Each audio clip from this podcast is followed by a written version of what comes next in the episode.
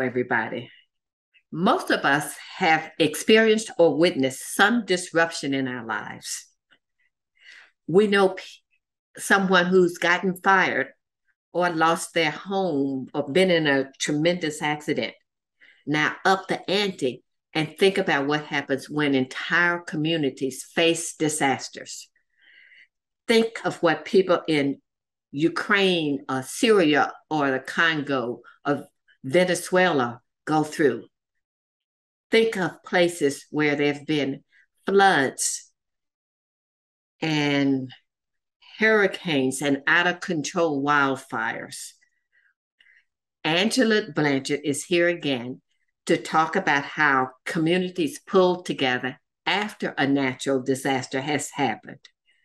She's been to many parts of the globe after the unthinkable happens. Angela is a senior fellow at Brown University and a nationally recognized expert on disaster recovery. Here is Angela. Hello, everybody. It is with sheer delight that I bring back to you Angela Blanchard. Angela, I, you'll see in the show notes her accomplishments. She she's a senior fellow with Brown University and has a list of other affiliations I'll read to you. She's a board member of the Business Innovation Factory Advisory Board and other advisory boards and all of that. You can read about it in the show notes. Last time, Angela was here to talk about how to foster innovations in nonprofits. I don't think that's what we called it, but essentially that's what it was. And if you're interested, you can find it on Blog 61. She's back now for her true passion on how people recover from disasters. So, welcome, Angela. Oh, thanks, Jean. It's great to be back. And t- it's great to be here to talk about the thing that is driving me now and has been driving me for quite a while. Okay. So where well, would you like to start? Well, I want to start with why disasters. You have a motto that you put in Facebook, among other places. I think it's on your website, Born for Storms. I know it's on your, your LinkedIn profile. Born for Storms? How, what, what's the background to that? Well, I think I think some of us actually function really well uh, when everything's spinning out of control and when things are truly chaotic and there's a sense of um, sometimes threat, but also sometimes just uh, unpredictability. Some of us function really well, and there are a lot of us.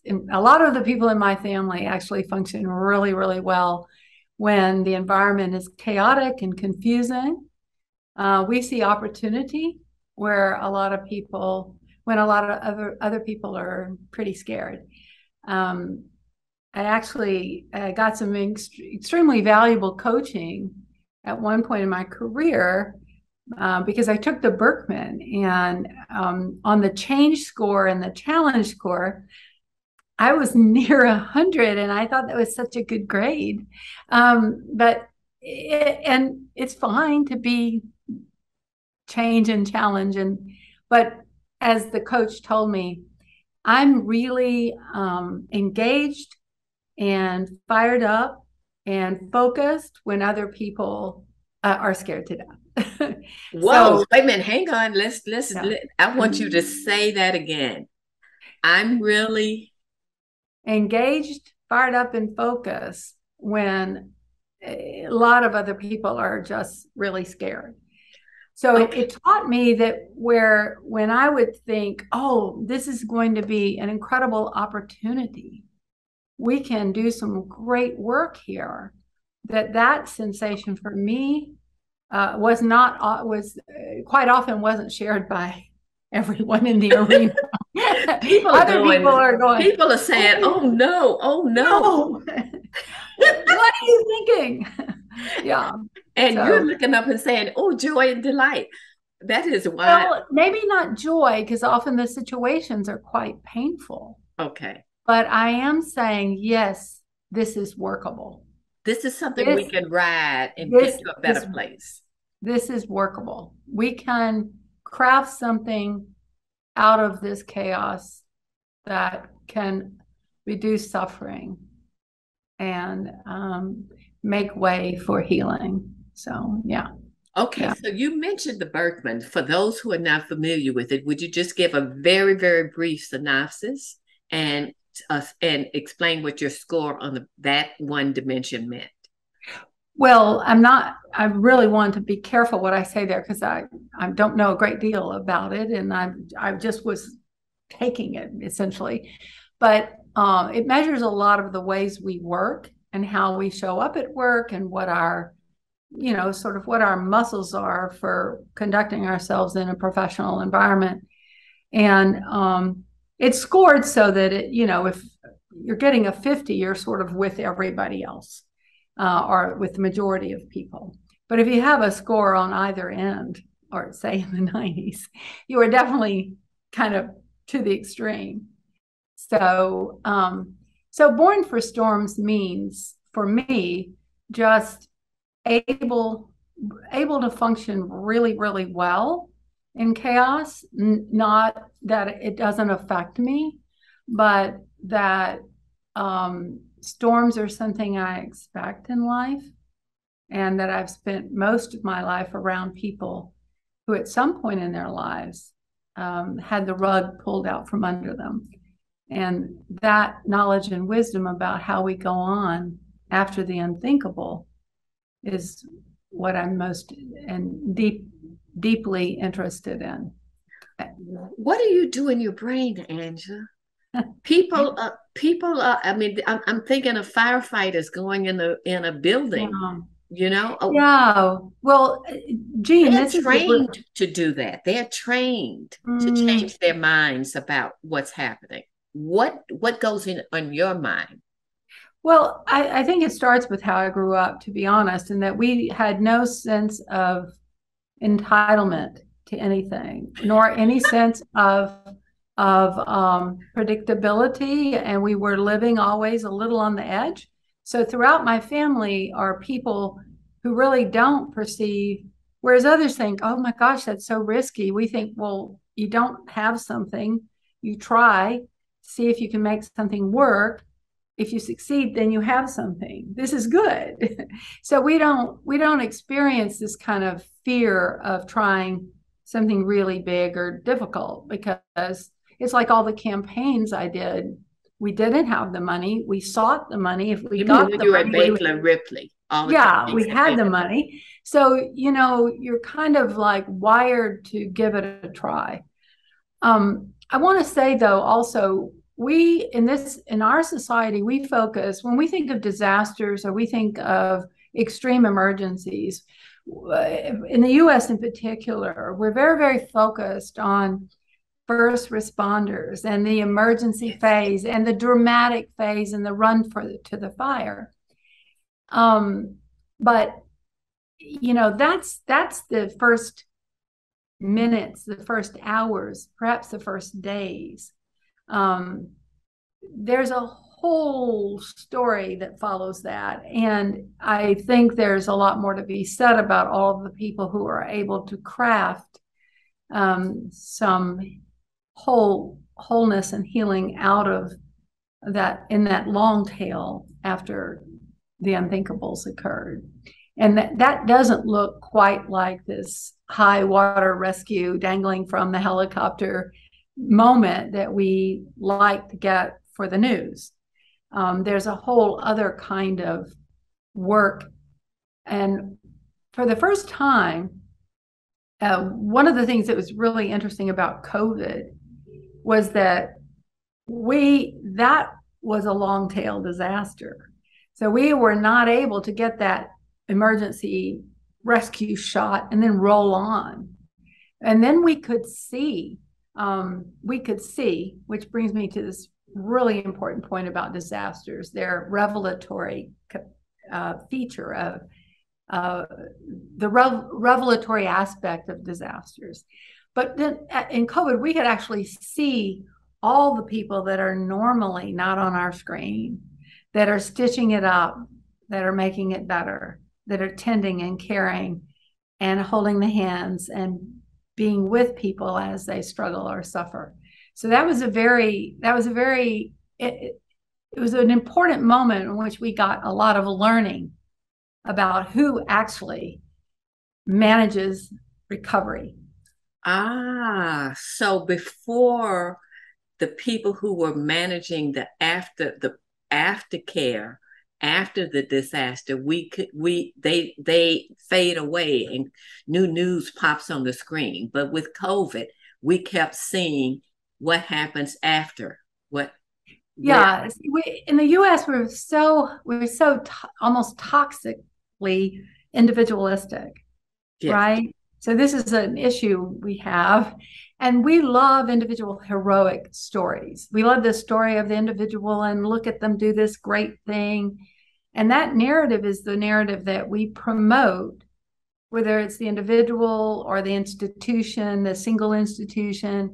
We're promoting a heroic narrative that's very narrow and very immediate and very emergent. So we shifted in COVID to see it forced us to, didn't it?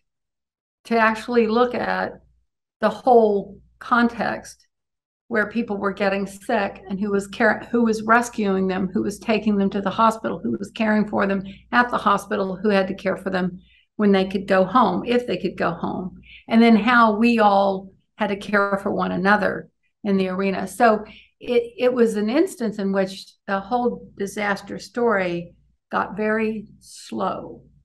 So suddenly we could the see all the we could down. see all the actors. Right. Right. It moved beyond the six o'clock news. And I have to point out, um, in the interest of being a good feminist still, that I have often suspected that the reason the, the emergent phase gets so much attention is you see far more men active in that stage.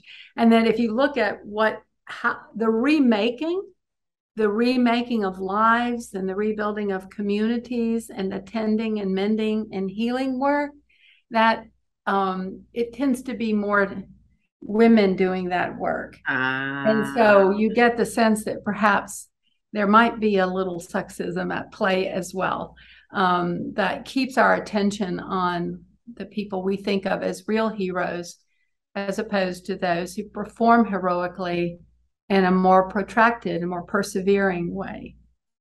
Okay. So you're okay, you have laid the background of why you can handle disasters and and your approach to it as a, an opportunity.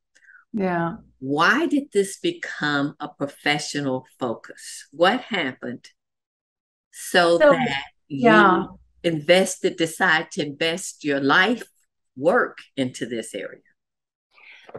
Well, like like so many of us, Jean, we we've witnessed the narrative of climate change, right? Right. We we've actually in Texas, especially, heard all the variations about what's going to happen, whose fault is it, is it really happening, it's not really happening, it looks like it's happening, but it's just weather.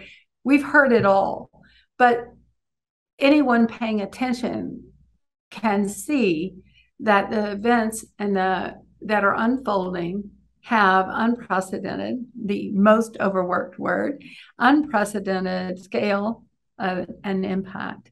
And as Katrina was the awakening for me, having grown up on the Gulf Coast um, and being Cajun, meaning all my relatives, you know, live virtually everybody I love lives right in the path of a hurricane. So, you know, we grew up with uh, hurricanes coming, make a big pot of gumbo, the relatives all come because even Beaumont, as low as it is, was higher than where they were from. And you know, the water comes in, the water goes out. So oh, that's before Katrina. That's what yeah, normally that's what yeah. you're used to. So you're used to a hurricane and a pot of gumbo. Exactly. And, you know, and, and, we all and we all come together. That's the key. And we, we all, all, come, come together. together. Okay. Um, what and hurricane we speak of Katrina as the hurricane, but really it was the failure of the levees. So the failure I, of the levees. Yes. Yes, let's be clear that we wouldn't we would be struggling to remember the name of the hurricane that happened in 2005 had the levees not failed. Um, but the multiple failures of the levees and the fact that New Orleans filled up like a bowl and water sat in people's homes and businesses and place of worship, places of worship and schools and churches, all of it. And it sat there for weeks. And um, and what as a person who's focused a lot on systems and particularly complex systems, that interplay of that natural disaster that was drastically compounded by the man made failure, catastrophic failure to maintain the levees, um, created this devastating, devastating wound um, for the nation, that it was New Orleans and Katrina. And now I find that it was such a profound um, I, I such it's such a profound images that we carry from Katrina. Few of us are were unaffected. I mean, it was almost impossible not to be moved, not to be shocked, not to revise our understanding of how things work. And again, I point to the revelatory nature of disasters that we are often um, really unseen when it comes to the structure of things. Um, so I think about in a, in a really literal way, the Grenfell Tower uh, that burned in UK. We couldn't see the structure of that building until all the cladding fell away, and then you saw how it was built, how it was made. So disasters have that effect, and that whatever is flooded or burned or washed away or threatened or uh, destroyed also exposes how things were built. Now we see the structure. And that's the really a reckoning, isn't it? We saw people's economic and social and political vulnerability and powerlessness. We saw um, a, disin, uh, a, a history of disinvestment in neighborhoods and communities. Right. We saw a failure on the part of the country, which is persistent, a persistent failure on the part of the country to value the Gulf Coast and to protect the resources, assets, and people on the Gulf Coast in in a in a in, in a measure that's commiserate with the contribution we make to the country. So this is um, one of the features that is most important about disasters. One of the opportunities, if we're willing and we have the courage, is to look at what's exposed and then rather than scurry quickly to recreate what we had, it's a chance, if we take it, to rethink and do something different. Okay, so what you're saying is disasters give us an opportunity not to go back to where we were, but to look at where we could be and to rethink how we want to shape things. Yeah. To make it better and to prevent from what happened before to happen again.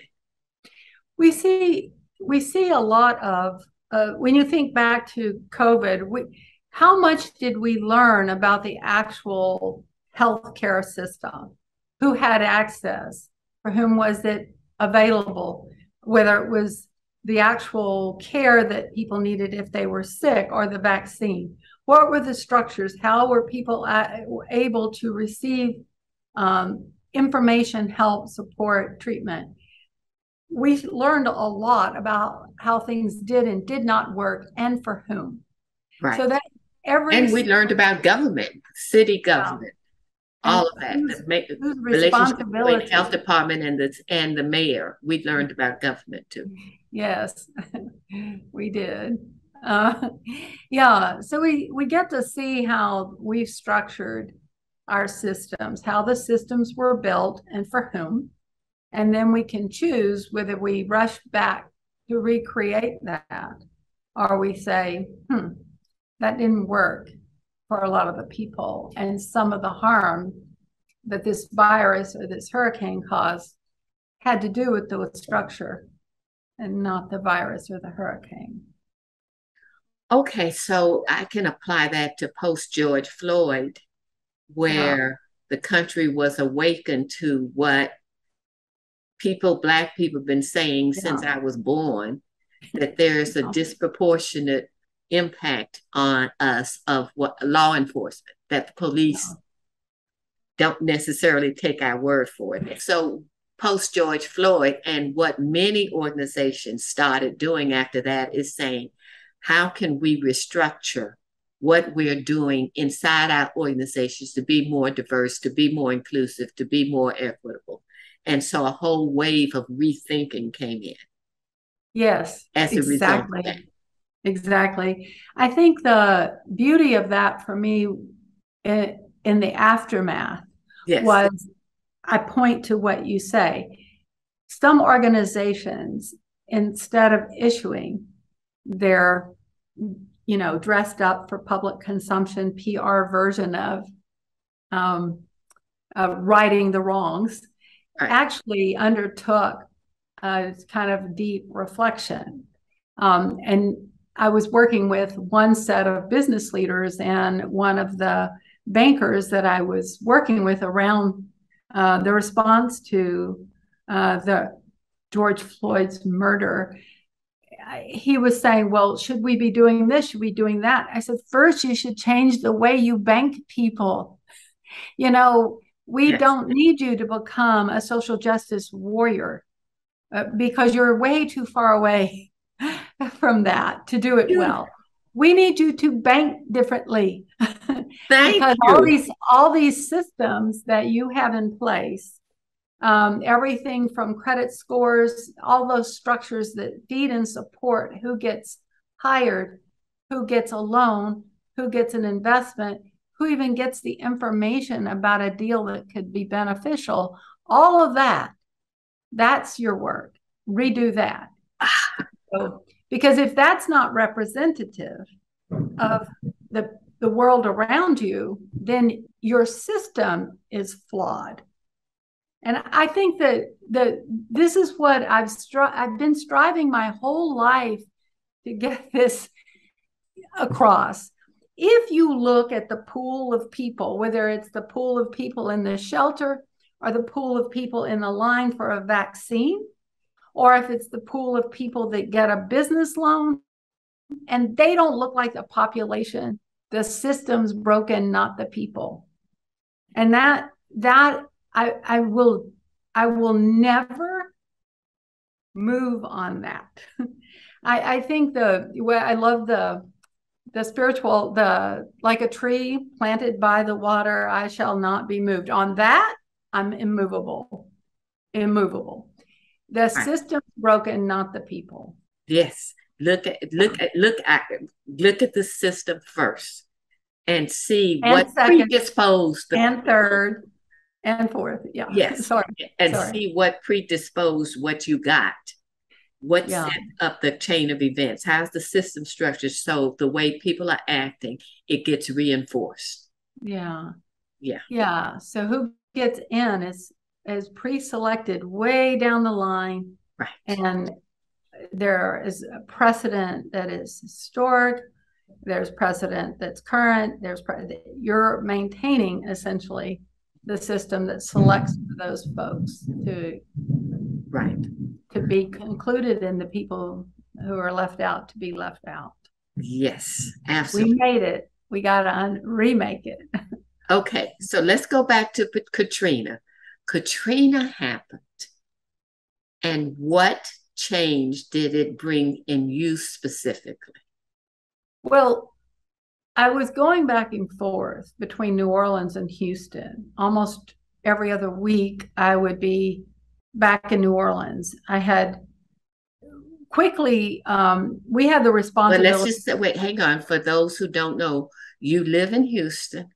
Yeah. New Orleans is a six hour drive away. Yeah. Right. Yeah. So when you say you're going back and forth, you're driving back and forth between yeah. Houston and yeah. and uh, New Orleans. Okay. Driving until you could fly again. And I think the first time I was there was right about a month after.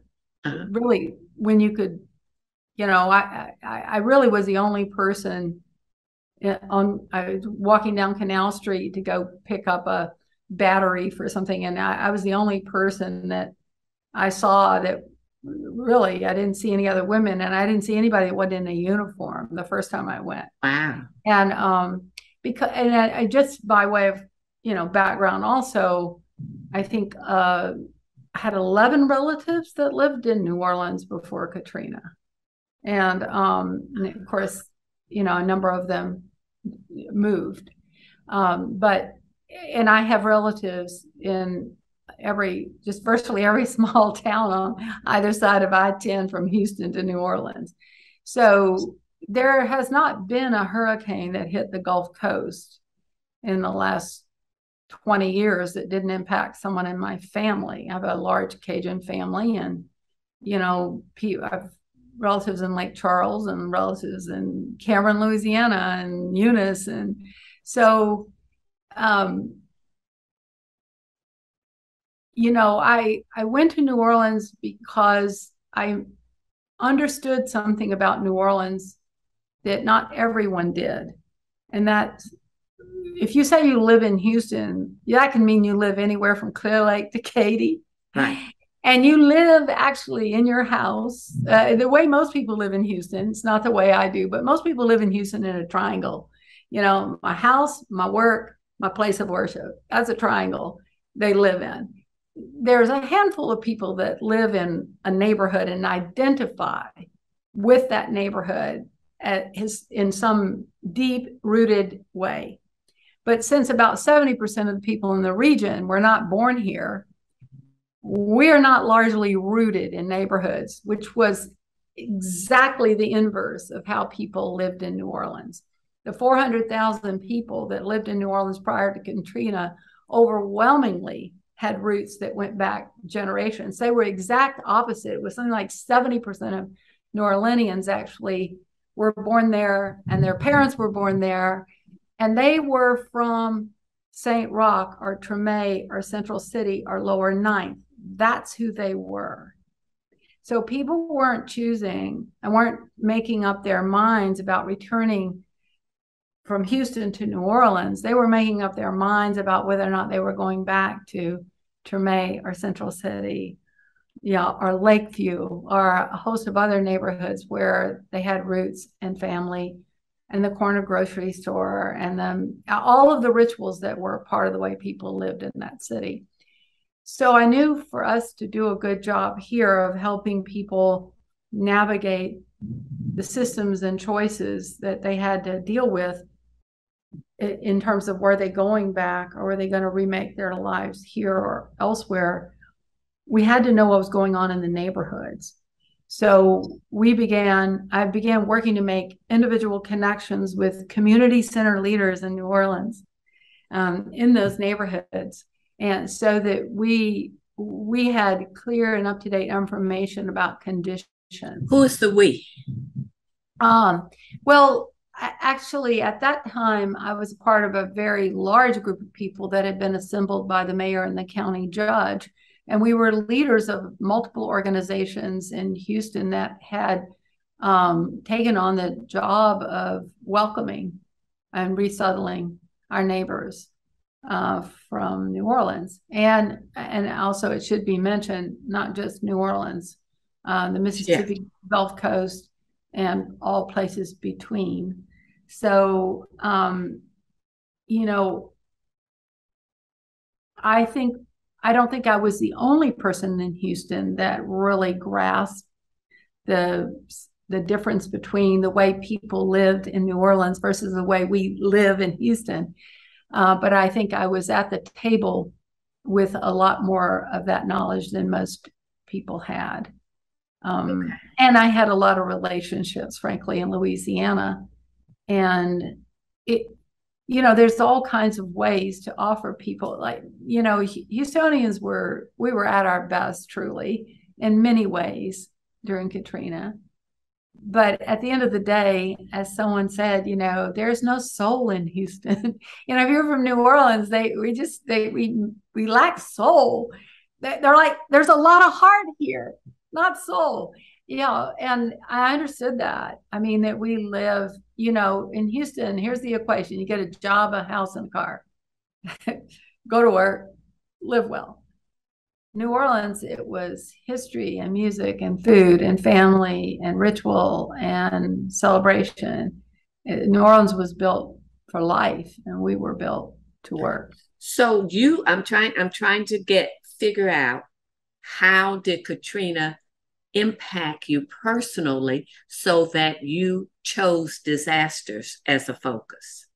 Well, it, it I don't think I was the only one that observed that we. Yeah, were, but I'm talking we were, to you, so I want your perspective. No, I'm trying to say that it was an utter. The response was a catastrophic failure.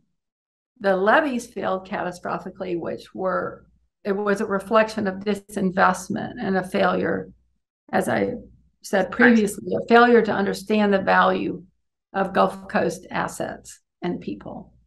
Um, but the response was a uh, another order of magnitude terrifying to watch because it was so completely lacking in understanding and in compassion and in empathy. So what what key, what is clear to me, what was clear to me then, it's clear to me now. Um, we've moved into an era of upheaval. War or weather, loss of health or wealth, those are the things that are driving us to um, pushing us out of our homes, our communities, disrupting our lives, uh, sending us scrambling for unfamiliar shores. Right. So I did not think that Katrina was going to be this unique event because it was so apparent the failure, the catastrophe, and all of its contributing factors were existed in every community. My shorthand version of that there's a levee in every community, a crack in every system. Um, and this is so, this is why I began to turn my attention entirely to how we respond to those uh, set of conditions and failures of systems and and then also the careful attention to the structures that emerge in the aftermath the responses the way we instinctively go about helping and then the way we go about reconstituting lives and communities. These patterns, this should matter. It, you know, of course, I think that this matters most. Pay attention, but um, but also I find you know there's such profound. It's so there's such profound meaning in it because if we zoom out slightly and just pause and fully understand who we are as a species, these are the conditions all of the time. We exist as vulnerable creatures on this shared journey. And um, most of us have made some sort of unconscious bargain with the universe. I'll do all these things. I'll have insurance. I'll pay my bills. I'll work hard. I'll I'll be close to family. I'll do a good job, whatever, and all will go well. But there is no bargain.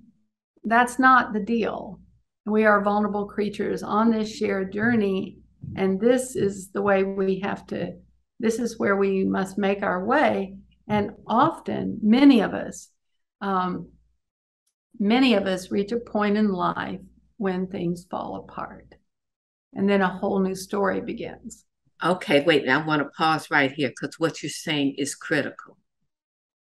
Many people, you're saying that most people say, if I do what I'm supposed to do, follow the rules, hold down a job, take care of my family, whatever. If I follow the rules, all will go well. And then when things don't go mm-hmm. well, we wonder what happened. This is not supposed to happen. You're saying the opposite. Mm. You're saying you can follow the rules and disaster in some form will surely come. Well, you may be one of those rare folk that live your whole life in this sort of unbroken, predictable fashion. This, you know, um, safety, security, predictability routine. Some of us worship those gods. I'm not one of those people but you've made that clear. Yeah and and some people live that way. Um i don't really like those people all that much to be honest. I find that if you if i i find that i i my sense of things is we come to know ourselves and others. We come to understand the same way disasters are revelatory about systems. They also reveal us who we are what we believe about the way the world works. And you see what why Katrina was a breaking point for so many of us was that some of us could not understand when told how the world worked or didn't until we could see that it was not working, until the evidence was overwhelming. And this is also true of us as individuals. You know, we may think we're patient people, until it's 102 degrees and we're thirsty and there's no water and there's no air conditioning and you can't cook and you can't go to work and the kids are crying. And we're not the patient person we imagined ourselves to be. Right.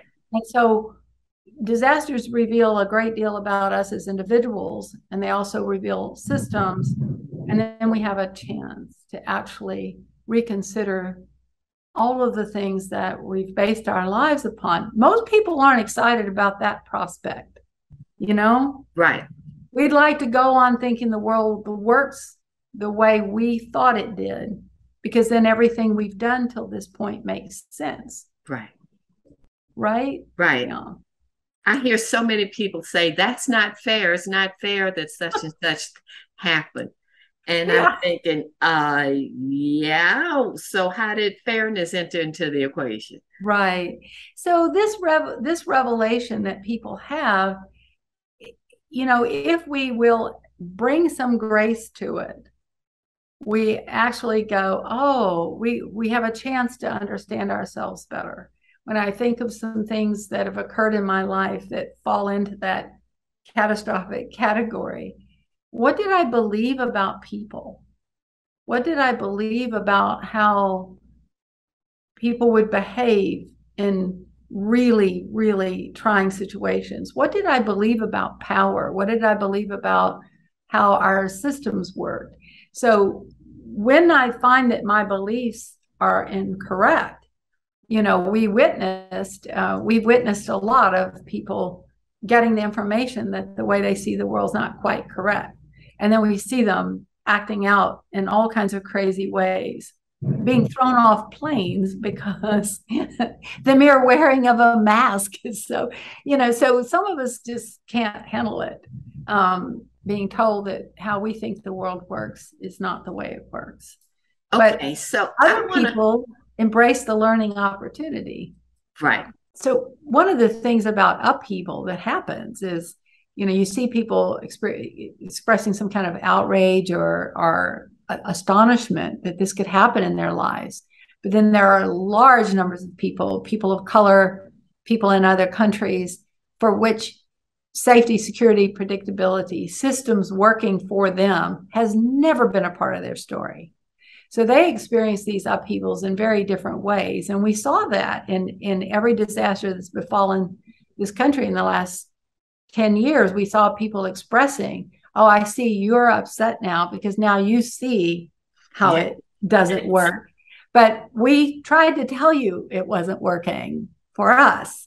And now it's real because it's not working for you.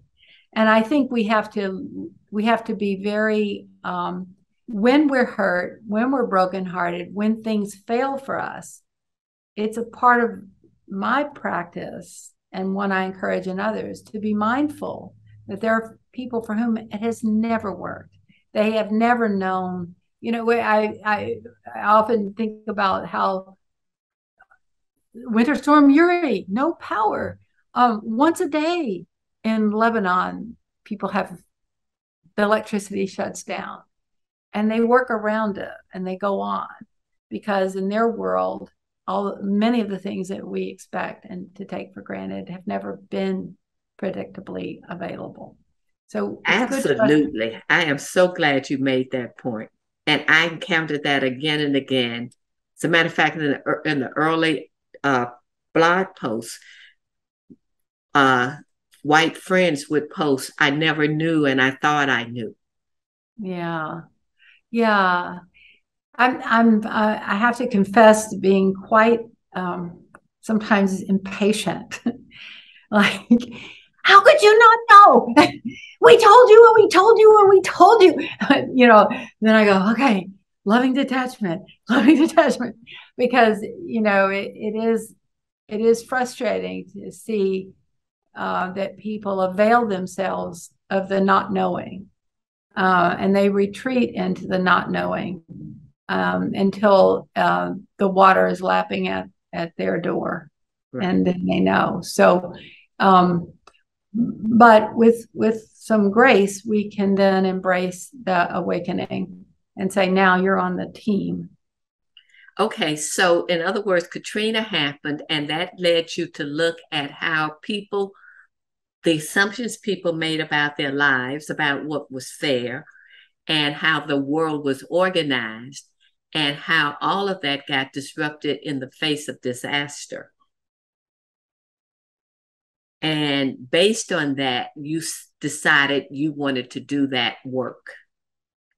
Well, I think so. Let me let me just say yeah. that you. I want you to say all the disaster places you've been to because I'm going to show. I want to show your wisdom for, from disasters.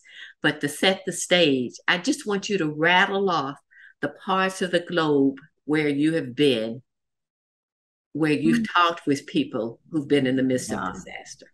So as I began doing the work of articulating the response that really matters, as well as the stages that people move through. I began getting invitations around the world to work with others who had faced um, communities that had faced disasters that were similar in scale or disruptions that were similar in scale to what we saw in Katrina. So, um, so I went eight years in a row. I used every vacation and spare day, hour, moment for this. Um, and so, eight years in a row, I went to Australia to work with communities there, learn from, and also share what I was learning here. So, I went to Australia, I went to Germany to um, work with German officials as they were resettling Syrians. I went to Lebanon to one of the oldest refugee camps in Lebanon to look at the way stateless people in a confined space organize community in response. I went to Amman to look at how at the at the largest refugee reception center there as they were welcoming about 400,000 Syrians and then to uh, a refugee camp in the desert in Jordan to see the way they were respond how they stood up really a, a city of 80,000 people in the desert and then back to uh, Australia as they were responding to catastrophic flooding in Brisbane. And so this went on for um, a while. And, and then, uh, you know, also in Ferguson after uh, the Michael Brown shooting. Uh, so just following, as my son says, I'm not a disaster responder, I'm more of a disaster trailer. Um, but what interested me most is the process that people underwent and trying to reconstitute lives and community and the aftermath math of the unthinkable. I, I probably left out a couple of places, but yeah. Yeah, it, it was more, but that's a good start. And if yeah. you, if you after this is over, if you want to compile the list, we'll put it in the notes. Okay. All okay. Right. So I want to show now that caused you to develop this draft, Wisdom from this Asters. I'm going to share the screen. Uh, you look at it and then we'll just talk from there. Just pick anyone, tell us the number first. Well, and, number one is, I think, your favorite, Jean, which is yes, No One's Coming. Um, I, th- I think in addition to this craving for safety and security, this desire we have to, to have what cannot really be secured, is um, in addition to that is the idea that if situations become completely overwhelming and way beyond our capacity, that someone bigger, better, stronger, faster will show up and resolve it for us or at least bring some meaningful help to the arena. And it it was clear. I think New Orleans, if you if you failed to grasp it then, uh, it would it was willful. It was willful on your part because it was very obvious that every system we had created that was designed to respond failed to do so, catastrophically failed to respond. So I remember seeing a, I remember seeing a guy on TV saying he was there with some older people who were trapped in the attic, and he said, "We." I kept telling them, "Hang on, the cavalry is coming. The cavalry is coming." Yeah. He said, and the cavalry never came, and they yeah. died. Yeah, so some the, the wound from that is probably the deepest. Oh, and when I think of people that I've worked with, the moments and days and hour as the days and hours added up when people um, no one came uh, people in in the astrodome would tell us that they actually imagined that that something catastrophic had happened to the whole country because they couldn't imagine there had the only explanation for why they weren't being rescued was that there was something oh. so enormous that it would prevented people from showing up and it prevented rescue. And I think recently, five days at Memorial is showing now, and and in which is so clear what no one is coming is if you if you're still in doubt, then then watch it. Yeah. Um, so the, the I would probably watch that in a very different way than other people. One of the things that I emphasize the reason that no one's coming is not a message of hopelessness. Eventually, um, someone always comes in some fashion with something. Perhaps you need it, perhaps you don't, when they finally get there. The, the, the real message here is start. Um, and I, I think in, in Australia, for example, I witnessed a lot more intelligence around this idea of we being our own first responders, of communities being the real first first responders, such that you know, um, as as I was uh, working with um, Queensland Fire and Emergency, they began talking about uniforms and T-shirts. The real first responders are wearing T-shirts. So it's incredibly important. And the people that tend to recover best are those that start soonest. Um, and, and and there's a sometimes there's a this is quite practical, Jean. We all know that if you muck and gut quickly, you might save your house. Whereas if you're not able to or you're forced to wait, you can't get back in your city, for example, um, then there's a good chance you'll lose your house because it'll it'll advance to the point where you can't resolve it. Um, oh, that makes so much sense, Asha. Because what if you wait and no one comes and no one comes? You're now coping with betrayal. Yeah, I, I write. I have a long, a, a very painful chapter on betrayal. Um, I really struggled to write about it. Not that it was difficult because there are so many examples and there's so much heartbreak. Um, but it was hard to write it because um because it hurts so much. Yeah. Uh, it hurts so much. Um, and I think that it's generally the event is most squarely in our rearview mirror before we can understand, put it in perspective, and understand what was really happening. Um, okay, let's it, go to another one. Yeah. Uh, number two is exactly following what you're saying now. Yeah. Well, I, I was astonished when, um, astonished and not in a, a very positive way, when Ike hit, you know, Houston, it was rough. I mean, I, I jokingly said, yes, we had this massive hurricane and massive flood.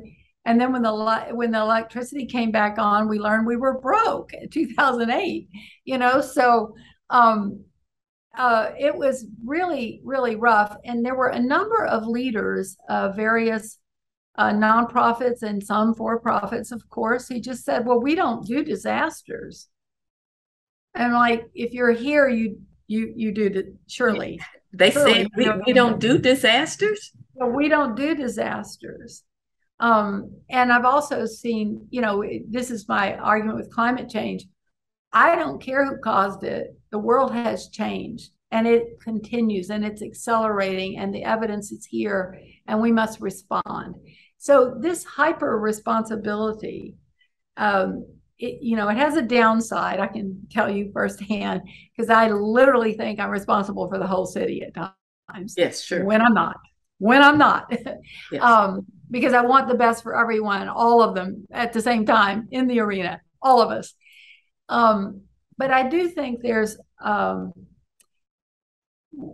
I really encourage and support and, and insist that people move beyond this sense of res- have a larger sense of responsibility than the narrow definitions that go with positions and titles. This is your city. This is your community. We are in this together and we own it.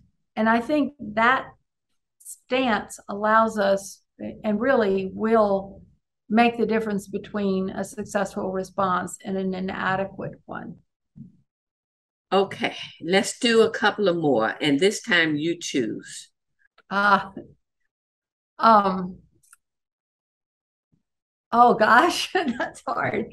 Um, I I think that um, the practicing of loving detachment. Give the number. Number uh, number um, nine. Okay. Practicing a loving detachment is quite powerful. People will not act as you would hope. And then other people will act in ways that will astonish you, and generosity will blow you away. And you will find, you will discover strengths in others you never imagined existed. And you will find the true heart of a city, for example, in the middle of a storm. Um, but the loving detachment part, we tend to believe that we tend to put ourselves in a position of judging what others should do throughout the pandemic, there was just outpouring of rage that people didn't behave the way we thought. Here we were, unprecedented event, global pandemic. Not one of us ever led through anything like this before. And yet we were furious that everyone didn't get it right the way we thought. So this is not constructive. I mean, really effective leaders in the arena are constantly scanning for what people can contribute affirming what they are what they are contributing and what they're doing that's working. And then um you know this n- not being overly reactive to everything is really what grown up mature uh, spiritually and professionally mature people can do that really changes the texture the beat the rhythm of response Right. So stop projecting our notions of the way things should be on other people, and particularly when we're dealing with an unprecedented event that none of us were prepared for.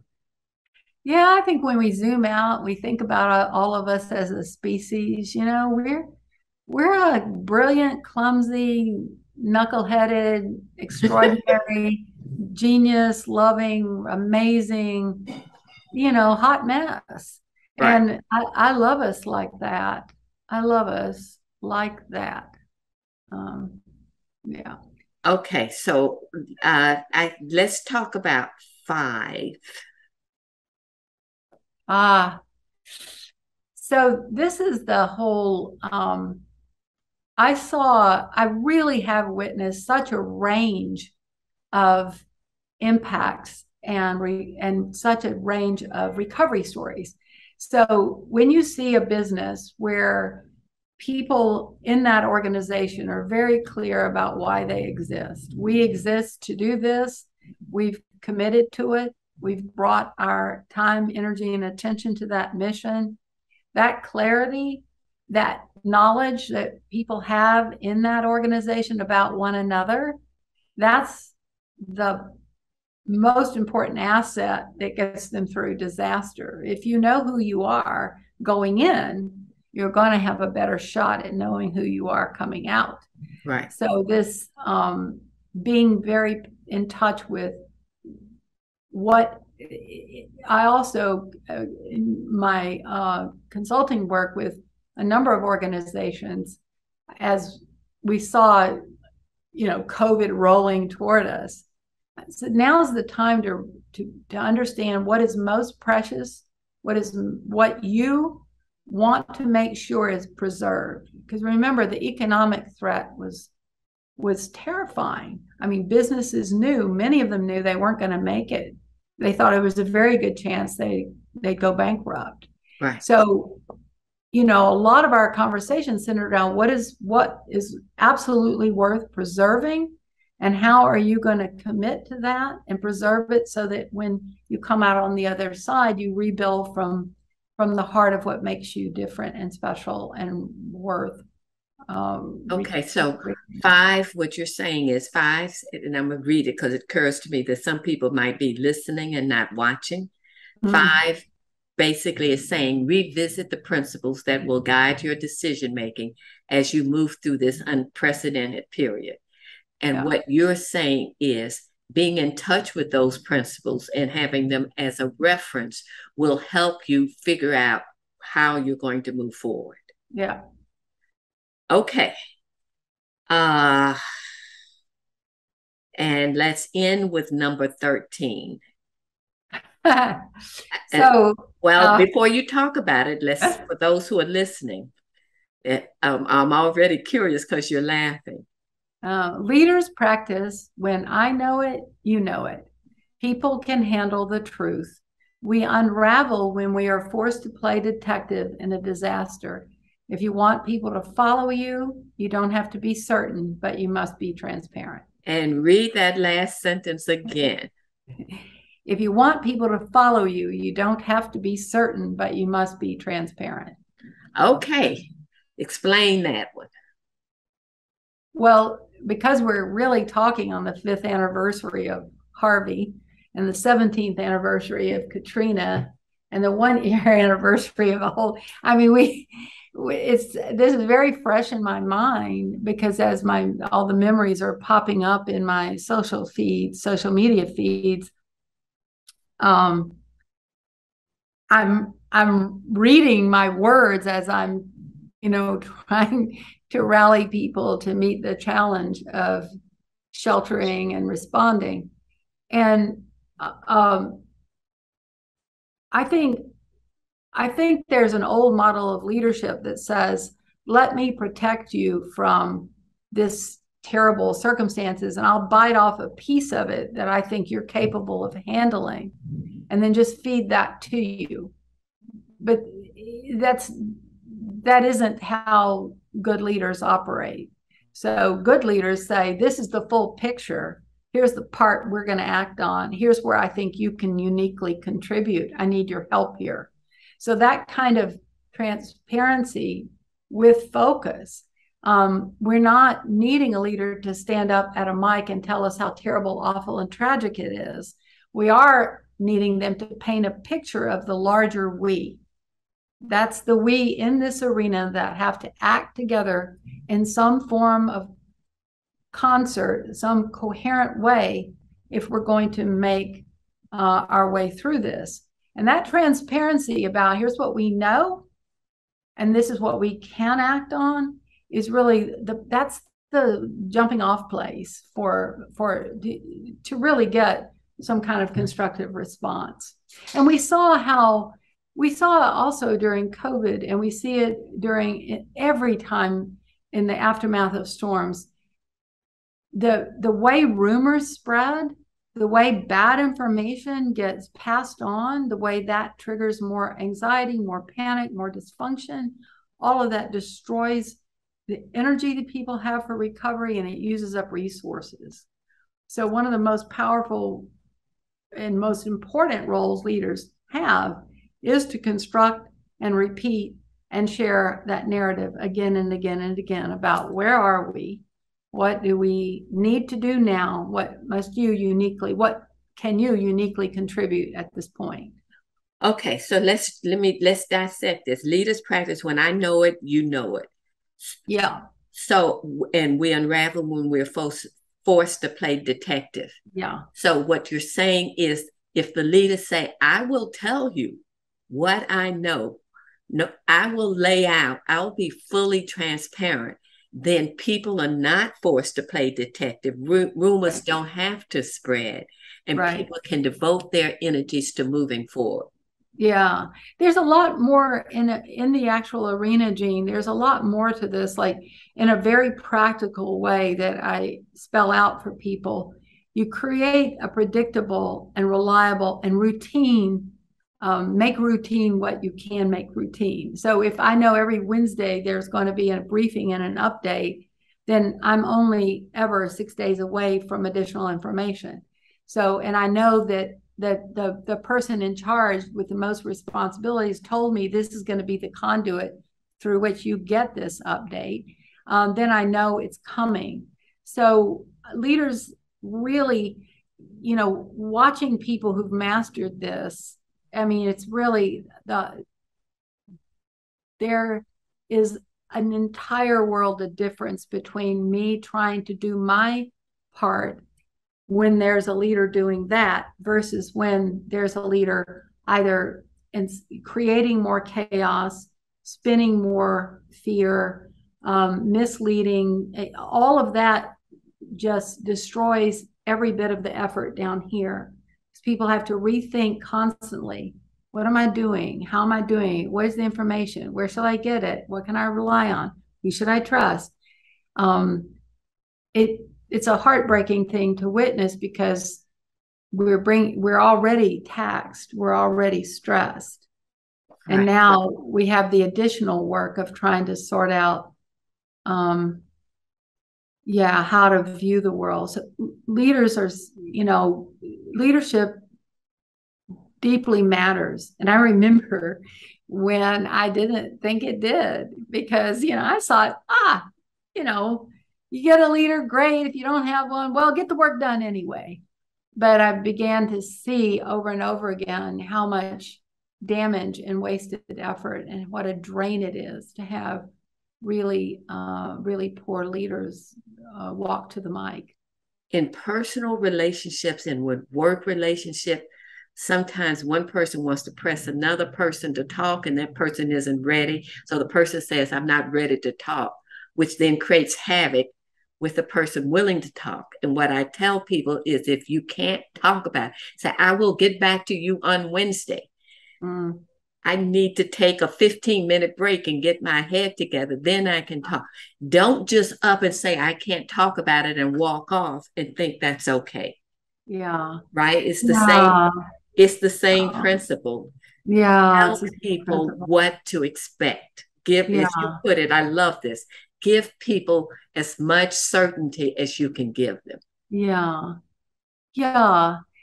Yeah, and I think we're grown-ups enough not to we we don't want a fairy tale. We're not yeah. children. We don't need um and I doubt sometimes whether even children need it. But we really don't need people to spin the situation for us. Right.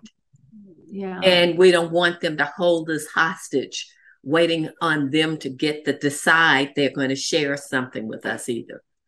Right. That's always a misuse of power. When people do that, um, they're placing themselves in a position on a pedestal saying, Uh, I, in some more godlike fashion, uh, can decide whether you need to know this or not.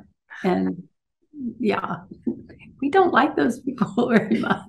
it gives me the shivers. I'm just, you know, right. times I've heard and somebody said that to me, it just gives me the shivers. Yeah. I, I, I can take, I'll, I'll, I'll share with you what I can in December. I can take yeah. that quicker than. Yeah. I, I can't say anything. Yeah, a typical business situation is I know that this contract is ending. I've just learned this contract is ending, and you're not going to have a job in three months, but I need you for three months. But I don't want to tell you because then you might leave now. Right. And so that's those are ethical tests for leaders, and that one is fairly mild. I mean, you should be able to pass that one. I mean, really, you know, uh, but there are other ethical tests also about who gets served, who gets support, who gets resources, who gets treatment. And those are much harder ethical tests. Um, a colleague of mine in, at Brown and I will be doing um, a session with students there uh, in a few weeks on ethical decision making because you know as people contemplate policy and practice we've taken ethics out of the equation as if crafting great policy was just ultimately the goal and that there's not going to be anybody favored in this versus somebody who isn't or or that our choices now won't negatively impact anybody. So we don't have to weigh that in and i i think that I, most of us make routine decisions that have negative consequences for people in fact you know that was that's part of the job of being a CEO or an administrator or a, a leader. You're you're you're choosing this, not that, to serve here, not there, to go first to Beaumont instead of Anahuac. You know, these are all the things that people are doing, and these are ethical, moral decisions. Right. But you know, so what are what's the foundation for that? Um, and I, I think the communication, the honest communication about we weighed these things and we did this. Um, it, huh. Most of us really, really struggle with that um, because we know someone's going to want to call us to account for the people we left out you know i'm listening to you just as i listened to you before and uh, with the previous blog post and i said oh i want you back for disasters. Some point in a year i'd love to have you talk about ethical decision making. That would be cool. Uh well i'd love love for you to talk about it. I'd love for, for us to have a conversation about it because i think you and i and maybe year decades ago some of our earliest conversations are about were about you know sort of the weight of organizational decision making. If you genuinely want to understand the impact of what you're doing. Yeah i mean some of us want to step away and pretend it didn't really affect anybody but i think we had a lot of conversations about yes. how we invest who we invest in at what point how much um, who do we fight for? All of that. Yeah. Okay angela i can't believe this time has fled by. Uh it's been a delightful conversation. You know i'm a fan of what you do and of you personally. And i thank you for being here. Do you have any last minute thoughts or points you want to make sure get reinforced well, first, I want to say it's friendships like ours that actually sustain people. And as Elizabeth Dole famously said, the time to make a good close friend is not 3 a.m. with a hurricane in the Gulf. So, if, if we want to prepare, and we can't think of any other ways to prepare for catastrophic upheaval, one of the most important things we can do is invest in relationships and connections because being we are sustained by what we know of and about one another and that's certainly been true of our friendship and i'm really grateful for it thank you for letting me talk about what i literally think about night and day so I appreciate it. And um, uh, I, I appreciate you, Jean. Well, thank you. Now, tell people how they can find you. Um, I'm so findable. Facebook, Twitter, email, website, you know, and I try to respond to all of those. So, yeah. Okay. And your Angela, website is what's the name of your website? AngelaBlanchard.com. All right. Super easy. And uh, yeah, and we're working on it all the time. And so um, I blog there and and also if people want to work with me, they can go there or they can just email me at cajunangela at gmail.com. Mm-hmm. All right. Thank you kindly. Thank you, Jane. Bye bye. The depth of Angela's knowledge always blows me away. So many takeaways from this conversation. Here are my top three, and I had a hard time narrowing it down to just these three. First, disaster is an opportunity for something new. I see so many people stuck in regrets because this or that bad thing happened and they wanted things to go this way and it went and it went that way and they lost everything or they didn't get what they wanted or it was a terrible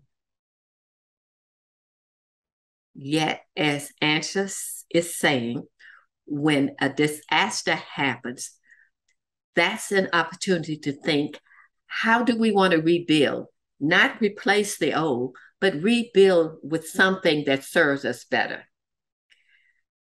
As she was talking, I was reminded of what happened to a relative of mine who had a kitchen that was old and needed repairs.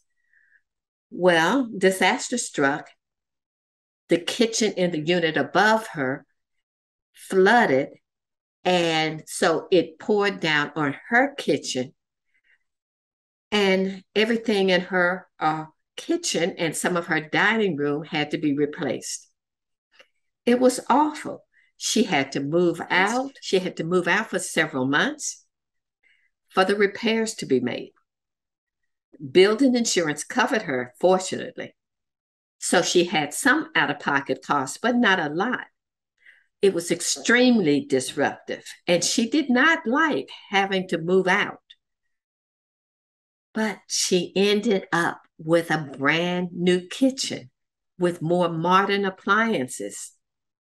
And she agreed that the pain had given her something new. So let's magnify that and what can happen if community decides to rebuild and build anew in a way that brings that community together. Point two, no one is coming. No one is coming. I was struck when she said that the people who had waited for someone to come are those who had the hardest time with their grief. I can imagine the disappointment and the feeling of betrayal of waiting and waiting and waiting to be rescued or people to show up and they don't come. What Angela is saying is get started, do what you can. Get started with what can be done, what you yourself can be done, what the people around you can do while you're waiting for the leaders or whoever to get themselves together to come and help. Third, I loved her comments about leaders and how they handle truth telling after a disaster. It's maddening at any time to believe someone is withholding information from you that they could tell you if they wanted to. As she explains, that's how rumors start. Better to say what you know, tell people what they can do now, and keep the information flowing as new information unfolds. Hope you got as much out of this as I did. Thanks for listening.